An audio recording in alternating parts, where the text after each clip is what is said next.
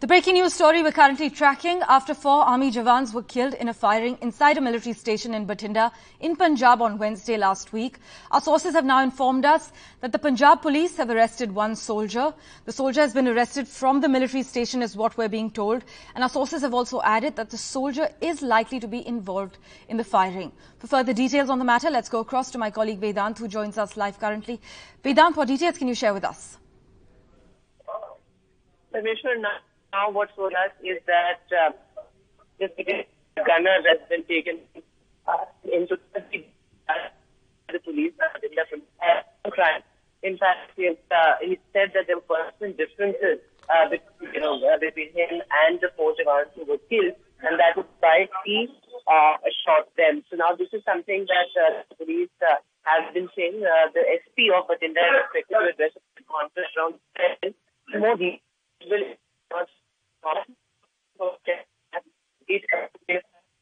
incident based on what uh, this particular Right. We will just connect again with Vedant, but days after four army personnel were killed in a firing at the Bathinda military station in Punjab, a police the Punjab police has detained one soldier. They say that the soldier is likely to be involved in the firing.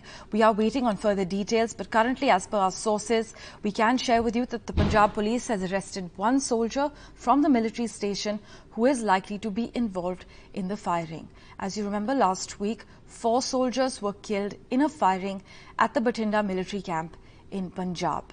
According to the Punjab police, four Jawans were interrogated in connection to the incident yesterday, but the Punjab police had registered a case against two unknown persons in connection with the firing at the Bathinda military station. But the FIR was registered on the basis of the statement of Major Ashutosh Shukla, who was a witness in the firing incident. Vedant joins us currently with a quick update. Vedant, what latest details do you have for us?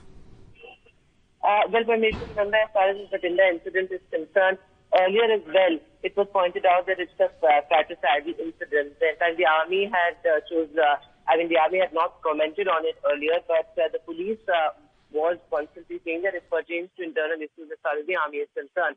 Now, given the fact that this gunner has been detained by the police and he has confessed to the crime, saying that there were personal differences between him and the four jawans who were shot dead, uh, it, it, appears to be a fratricidal incident. At around 12 noon today, Parmeshwar, uh, the SP of Bathinda will be addressing a press conference, and from it, more details are likely to emerge. Now, the big question really is that particular Insas rifle that uh, this, the, the two masked uh, suspects, one of whom could be the man who has now been detained, uh, they were carrying that Insas rifle. Uh, is it the same Insas rifle that went missing a few uh, days back? That is the big question really now.